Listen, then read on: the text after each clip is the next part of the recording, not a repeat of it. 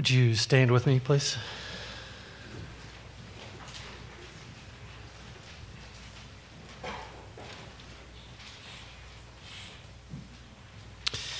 The words of Amos, who was among the shepherds of Tekoa, which he saw concerning Israel in the days of Uzziah, king of Judah, and in the days of Jeroboam, the son of Joash, king of Israel, two years before the earthquake. And he said, The Lord roars from Zion and utters his voice from Jerusalem. The pastures of the shepherds mourn, and the top of Carmel weathers. The word of the Lord.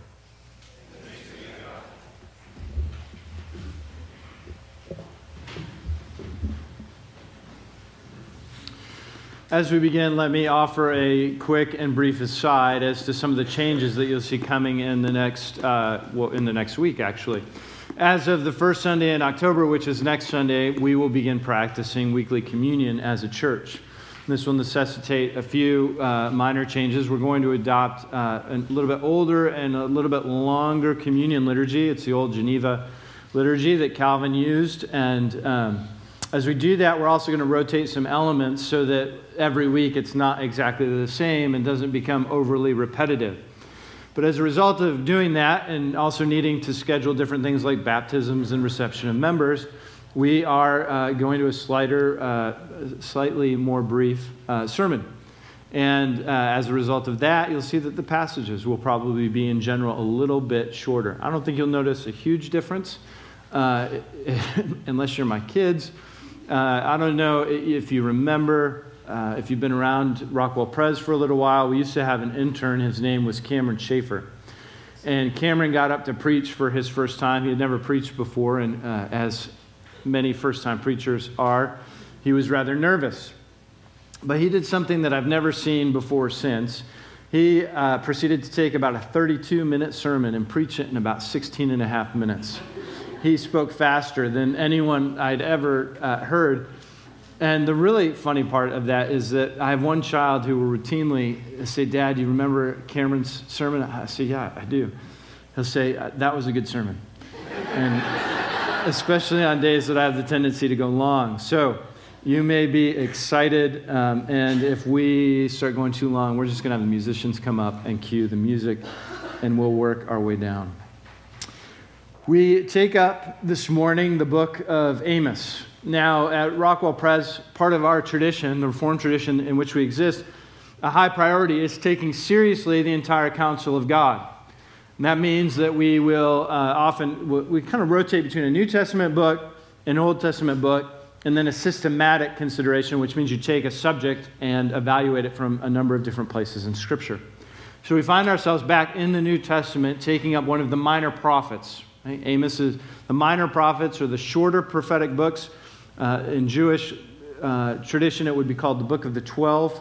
And Amos is one of those. And one word I want to offer in, um, in terms of uh, prophecy is that uh, when you hear the word prophecy in some cultures of the church, you have a tendency to think, oh, this is about the future.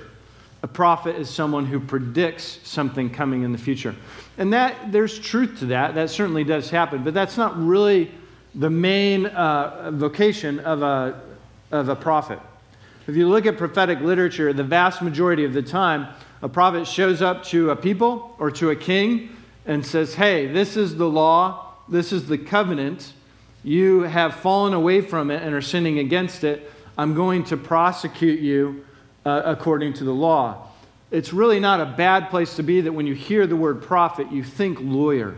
Prophets, more often than not, act as God's covenantal lawyers against the people to call them to account for their failure to be obedient. And that's very much the way that Amos works. He's going to go, he's from Judah, he's going to go up to Israel, and he's going to say, Listen, you have deviated from God's expectations. You have set the covenant aside, you've moved in the wrong directions and I'm here to tell you, to warn you, the judgment is at hand. As we enter the book of Amos, just by considering the first two verses, it's fairly remarkable how well the first two verses are unquestionably intended to introduce to us the book as a whole. And what it introduces to us is who Amos is right? The context in which his message is going forward and what his message is going to be. Right? So, my hope is at the end of the sermon, you'll know in general the main thrust of the book of Amos, and you'll know why we're taking it up as a church. And the way we're going to get there is to consider you know, who is Amos, what is, uh, where is he speaking, and why is he speaking, and then what is, uh, what is the message that he's setting forward. So, if you look just at the beginning of verse 1, right off the bat, we learn that uh, Amos is from among the shepherds of Tekoa. Now, Tekoa was a small and unremarkable town about 10 miles south of Jerusalem. There's nothing much to be said for it. And uh, Amos is a shepherd. And being a shepherd is a pretty unremarkable profession in, uh, in Amos's day. So, I mean, essentially what the opening is telling us, which is a bit surprising because sometimes you get uh, knowledge about a prophet's family, sometimes you get knowledge about a prophet's schooling, sometimes you get a knowledge about uh, a prophet's miracles that he's performed. Amos is a remarkably unremarkable figure. It's almost as if you, you were excited to open a book of God's Word and you said, you know, Joe from among the retail workers of Royse City. You think that you're not expecting anything very significant after that opening line. It's pretty routine, right? It's pretty ordinary. And that is very much who Amos is. Right? Immediately, we might think we would prefer to have someone who is more exciting, someone who has a better resume, someone who will act as a better representative on God's behalf. And this reminds us that God so often upends all of the values of success or importance right, that we have. He turns our kingdoms upside down by working through that which is foolish or that which is weak to demonstrate his wisdom and his strength. So here's a nobody. It would be the very spokesperson for God against an entire nation. Right? No small task. It makes us wrestle with how we think about our call when it comes upon us. Right? When God approaches us and invites us not only to grace, but sometimes He also calls us to particular tasks to extend His kingdom. And when you sense that call coming upon you, what, what is your reaction? My kids were watching Captain America, the first Captain America, uh, this week which, if you're not familiar with the story of Steve Rogers, it takes place in World War II. Steve Rogers, who will become Captain America, is actually a very scrawny and weak kid. He's very noble and virtuous. He's willing to stand up for the underdog, but he spends most of his time taking a beating. And yet, like most kids his age uh, during World War II in Brooklyn, he feels a call to go and join the U.S. military and go and fight against the Nazis. So he takes that up, but he arrives right in, in training camp, and you look at him compared to the other people preparing to be a soldier, and you think to yourself, what are you doing here? And even Steve thinks that to himself to some extent. But there's even a more particular call that comes upon Steve Rogers. Right? There's a test, a grenade is thrown. Steve Rogers throws himself on the grenade to protect his fellow servicemen. Now, again, it was just a test. But as a result of demonstrating the integrity of his heart and his willingness to sacrifice himself on, be, on behalf of his comrades, he's chosen then to go into an experimental program, right? And through science and technology becomes a super soldier, and hence you have the birth of Captain America with supernatural powers. But leading up to that time, right, Rogers will sit down, even as he's chosen for the program, and talk to the doctor and say, you know, why me? right. I'm not, I'm not worthy of this call that you've placed upon me. And the doctor will say, No, actually, you are because of the nobility you've demonstrated. I can make someone physically strong, but I can't give them a good heart. And there are such echoes of the American narrative within the Captain American story, right? By no coincidence, it's an important narrative that comes out, just like Wonder Woman, actually, of World War II and helps to define uh, us as a nation, really. But what the echo you hear is that Steve Rogers actually has earned what is being bestowed upon him. And that's the story of the meritocracy that, you know, if you work hard, even if you don't have natural giftings or wild talent, if you work hard and are diligent, you will be, you will be blessed. You will get what you deserve, what you've earned. Now, we might all wish that society worked in that fashion, uh, but it doesn't. That aside, the more important thing that I'm trying to point up to you is it's not the way that God works and it's not the way the story of grace goes. In other words, some of you know that you have been called, but you are constantly saddled with this notion of, Am I worthy of this call? Why should it come upon me? Right? And you evaluate yourself, and then you think, Well, I had better do more to earn it. Right? Just like Steve Rogers wrestles. But it's the story of God's call that is grace. It's the story that comes upon Abram, who's worshiping foreign gods in a foreign land. And God calls him out of Ur and says, I'm going to make you Abraham. And it's the call of grace that goes to Saul, who's actually persecuting the church and killing Christians. And God says, No, by my grace, I'll make Saul you into Paul. It wasn't based, the call wasn't based on what they were able to achieve, it was based on God's decision. And that decision we don't have access to. Except that we know this that in 1 Corinthians, Paul will say that God has a great tendency to choose those who are weak and foolish because through weakness, his strength is demonstrated, and through foolishness, his wisdom is demonstrated. So if you want to wrestle with your call, know that I can at least say this you're probably weaker than most or more foolish than most, and perhaps both. And that's not, I hope you're not necessarily offended by that, right? I would say it to myself. And on one level, it's incredibly freeing. Because if that's not the story of the gospel, then, then the other story is right. And in some capacity, you had better figure out how to earn it to make sure that you deserve for God's grace to land upon you. And then it's not grace anymore. And then you carry an incredible burden. The other part of the Captain America story that's so uh, not only American but 20th century is how does he become super? Right? How do we have a Messiah Savior figure who will save us and defeat the Germans through science and technology? As long as, as, as long as we keep advancing, our knowledge grows, we build better machines and come up with better serums, we can control the human body, and eventually we'll conquer everything that ails us. Right? That's the story of uh, the failed story of the 20th century, but it's also a story that we continue to buy into. Right? Which you say, how many times do you have a problem or a challenge, or you feel yourself uh, to be inadequate in some way, and what do you do?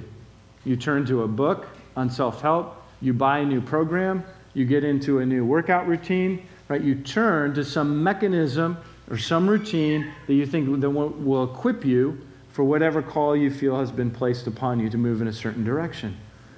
And the call to Amos just cries out to us says, look, God chooses those he will, and he equips them to do what he calls them to. And so the question isn't for you to say, well, am I really worthy of this? Nor is it to say, how am I going to equip myself for this call? Your question simply is to say, What is my call and how do I be faithful to it? And the rest is God's responsibility. So, in what ways may God's call be upon you? Not only to be called into, into the grace of his family, but his particular call to perhaps to engage some activity, some mission, some endeavor on his behalf where the Spirit might lead you. Are you willing to say, okay, I believe that you will equip me for this task? As so many places we're frustrated that the scriptures don't give us more. What must have gone through Amos's mind when this call came upon him? I bet he was shivering in his boots. A shepherd suddenly called to confront an entire kingdom. Right? A ridiculous assertion, unless God is behind it, whose strong arm, the scripture tells us, is mightier than an entire army. So, this is the figure Amos, who goes forth to speak God's words. Well, when and where is he speaking them? What's the context that Amos is going to speak in through the course of the book? If you continue to read, uh, the ver- verse 1 tells us that Amos spoke uh, during the reigns of King Uzziah of Judah and King Jeroboam of Israel, who was the son of Joash. And know that he's often referred to as Jer- Jeroboam II. If you knew if you know a little bit of Israel's history, you may get a little confused. And but two Jeroboams are going to come up a little bit this morning. So just to be clear, uh, after David and Solomon reigned, right, there was civil war in Israel, and Israel divided into two different kingdoms. One in the north, which went on to be called Israel, and one in the south, which was called Judah. Jeroboam first, the first ruler of Israel in the north. The Jeroboam that's identified in Amos, right, we're a couple hundred years after that civil war. And Jeroboam now in the north is often referred to as Jeroboam II. Now, the reason this Jeroboam is important, Jeroboam II, is because he was, a, by earthly standards, a very successful king. He expanded Israel's borders significantly, and as a result of expanding borders, they took in more possessions, more loot, but they also had more lands paying tribute or taxes into Israel, which resulted in Israel being pretty flush. Right? It's one of Israel's most affluent periods. In fact, the only time that Israel will know greater wealth is when the kingdoms were before civil war under David and Solomon. Now, the reason this is so important is because, and you may think or even look back to the confession we prayed today, which is taken directly from Amos. And you see that Amos is going to take direct aim at the way that affluence has caused Israel to move away from God. Right? In other words, one of the major, perhaps the most prominent theme in the book of Amos is that as a result of their money and their wealth, they have cast righteousness to the ground and move away from God.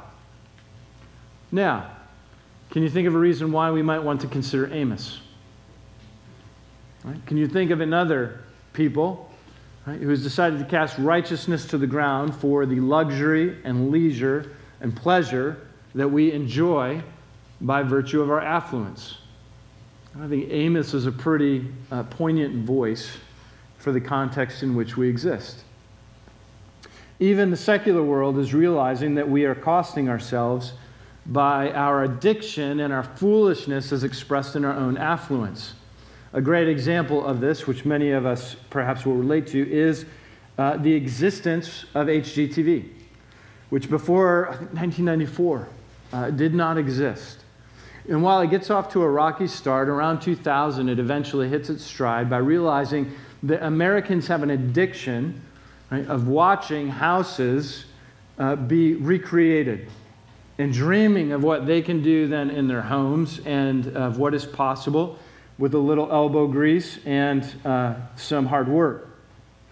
Uh, HGTV is owned by Scripps Networks Interactive and sold this summer for $11.9 billion chiefly because HGTV is now the third most popular cable network in the country. Right? This is a channel that we love to watch. Uh, there was an article that was examining kind of our interest in watching the show and what it does to us and how it affects our spending. And they, uh, they profiled a bunch of different shows on HGTV, but one that they uh, focused on was Fixer Upper. Now, if you haven't seen Fixer Upper, it's the show that highlights Chip and Joanna Gaines, a couple that lives with uh, their kids in Waco, Texas, and they a buyer chooses a house, and Chip and Joanna show up, and Chip kind of bumbles and swings a sledgehammer and pretends to do some demo. Uh, Joanna redesigns the house. At the end of the show, you show up at the house, the, they unveil it to the buyers, and they are uh, thrilled and ecstatic at how the house has been reimagined and recreated. So, now that you have the general idea, this is what one, uh, the author of this article had to say about uh, the show. Uh, speaking at the, he's kind of focusing on the end reveal. They swoon, they marvel. They're like game show winners, and their gratitude to Chip and Joanna makes them like, seem like the Gaineses are their generous benefactors, not, if the premise of the show is to be believed, tradespeople whom they have paid to do a job. Nothing makes the buyers lose their composure like the kitchen. How beautiful it is. How stunning to see it compared with before pictures. Nothing bad could happen to a family who has a kitchen like that. It's too pretty, too calming, too clean. It's too full of Chip and Joanna's radiant good cheer and their careful understanding of what each family most wants. You said you wanted a place for Caleb to do his homework while you're making dinner, so we've built in this desk next to the island. Caleb's not going to do his homework at that stupid desk. On some level, we all know that. But the dream of a boy sitting happily in his mother's kitchen, filling out his worksheets while she sips a big bubble glass of chilled Chardonnay and cooks what? Quickie quesadillas, three step lasagna, in her fantastically overbuilt kitchen is a powerful one. And for a few happy Act 3 minutes, we dream that little dream too. Isn't that great? Right? Who doesn't want that to be true, that picture of reality as portrayed on uh, Fixer Upper? And yet, time would fail us if we simply discuss the economic impact that such shows and people who follow such shows and make decisions based on such shows has had. Right? Shouldn't, as the author of this article suggests, shouldn't we be in a little bit of mourning given the radically significant financial crisis that we just went through in 2008, largely being based on the bursting of the housing bubble, which now is clear there were many factors that affected the real estate bubble, but the chief factor, right, the highest number of unprecedented walkaways for mortgages was not in the lower income bracket. It was not even an income bracket where people were buying single homes that were too much to afford. It was in the income bracket of people buying homes that they intended to fix up and flip. And they acquired too many, and as a result then of being upside down and not having any affinity or connection to the houses, they simply walked away. And that is the single biggest factor, right, in terms of the housing crisis. So the secular author is saying, listen, what are we doing to ourselves? All right, we find the numbers going right back to where they were prior to the 2008 fi- uh, financial crisis. And just we go back to it. And this is just a secular voice. There's no reference to religion, no reference to faith. He's just saying, we're being profoundly foolish. The average American household has no savings. That means the average American household is one crisis away from being in financial straits. Right? We live in this place, and he's saying, This is crazy. But what if it's way more crazy than that? What if we're not just making decisions that affect us financially, but what if we're walking away from God? And as Amos would say, what if we're throwing righteousness to the ground? What if we're sacrificing holiness for the pursuit of syncretism? And if you're not familiar with that word, we'll talk about it in a moment. But we realize with Amos's voice that there's great danger as he speaks into, uh, particularly the reign of Jeroboam II in Israel in the midst of uh, their affluence. Their affluence is dangerous, their affluence has cost them. And so uh, we see the shepherd of Tekoa. We see that when he speaks and the context in which he speaks, we've talked about part of his message, but what, how is this going to be laid down and hit the people in terms of verse 2, which says, The Lord roars from Zion and utters his voice from Jerusalem. God is likened to a lion bellowing, roaring, announcing his strength announcing that all other living things should be careful uh, because he is present and he is the strongest person in the house. This is not a warm and inviting image. If you want to meet God, right, you don't want to meet him as a lion. But Amos is saying this is how God is as a result of the decisions, Israel, that you have made. He goes on to say that God utters his voice from Jerusalem. Now, that's almost a throwaway line when you're reading through it. Of course, the temple's in Jerusalem, God utters his voice from Jerusalem. But no, it's a, it's a big deal. For Amos to say that, remember, he's from Judah to Israel. And here's where we go back to the first Jeroboam. Right? If we back up a little bit, what happened after civil war? What happened in Israel? Well, suddenly they had a nation with no temple, right? The temple is in Jerusalem. It's in the southern kingdom of Judah. They no longer have access to it, so Israel feels pretty left out. Well, if you feel left out because you have no temple, what do you do? Build your own temple. Not only build one temple, why don't you build two temples? Which is what Jeroboam does. He builds one in the north in Dan and one in the south in Bethel. In those temples, he places golden calves to remind the people of which God brought them out of Egypt. If you fast forward a little bit more, Israel in the north and the capital of Samaria is where King Ahab and his wife Jezebel will build a temple to Baal, the Canaanite god of fertility. So, what you see in Israel is a long history of choosing to pursue false gods. They've stopped worshiping Yahweh exclusively and said, Yeah, we worship Yahweh to some extent, but we also want to worship uh, the golden calves. They might have done us good. Maybe we threw them to the side too quickly. And we also want to worship Baal because sometimes Baal seems to serve Canaan pretty well. This is what we call syncretism. Syncretism is taking other religious values or other cultural values, mixing them in with what you consider to be your primary faith until you get something like a beef stew of different values and beliefs, which is very much the context in which we live. Right? When we celebrate Yahweh and worship Jesus and say we identify that by that story, but then we go into our week and we spend more time watching HGTV than we do reading our Bibles or actually worshiping God, we come out to a place we say, oh, well, God wants me to have this house. Right? God wants me to build my forever home, especially since it's going to be what? A place of ministry. Right? We do it all the time. We baptize our own desires that are culturally informed with Christian language so that we feel better right, about the decisions that we're making. This is what's going on in Israel in the north, but it's also what we see going on uh, for ourselves. So, should we be concerned? Yes. Amos is announcing to Israel that judgment is coming. What does he say? The pastures are going to dry up, drought is coming from the hand of God upon you. Mount Carmel is no longer going to be a place of any beauty. Now, to an agrarian econ- economy, this is a very serious message. Right? Essentially, the whole economy of Israel is going to crumble. They will suffer dramatically as a result of what God is bringing. But is not God simply bringing a physical, devastating predicament that reveals to the people the condition of their heart? Their hearts are dry as a bone because they've spent so much time, centuries now, worshiping other gods and living out of their affluence rather than living in any real relationship with Yahweh. So God says, You don't understand, you won't listen to uh, my calls to repent. So let me show you exactly your condition. There's no water here. There's not going to be any water in the land, and there's no water in your heart.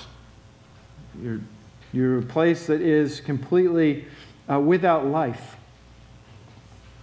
And this really is why we're taking up the book of, moment, of, of Amos. God's people had come into significant affluence, and as a result of that affluence, they were wooed and coaxed and tricked and delighted to move away from God and to celebrate life simply out of result of their affluence. And Amos to them says, okay, well, God, in His love and in His anger, is going to just begin by bringing drought, which, of course, it says this is your spiritual condition anyway. In our affluence, right, we face the same temptations, and we must ask ourselves and take Amos as a warning. Will we wait for calamity to come? Will you wait for God to visit something upon you that actually reveals to you your condition, whether as an individual or a household or for us as a church or for us as a people nationally. Will it come to that, or will we hear the words of the prophets, which are with affluence comes great temptation? We should be on guard. Let's pray.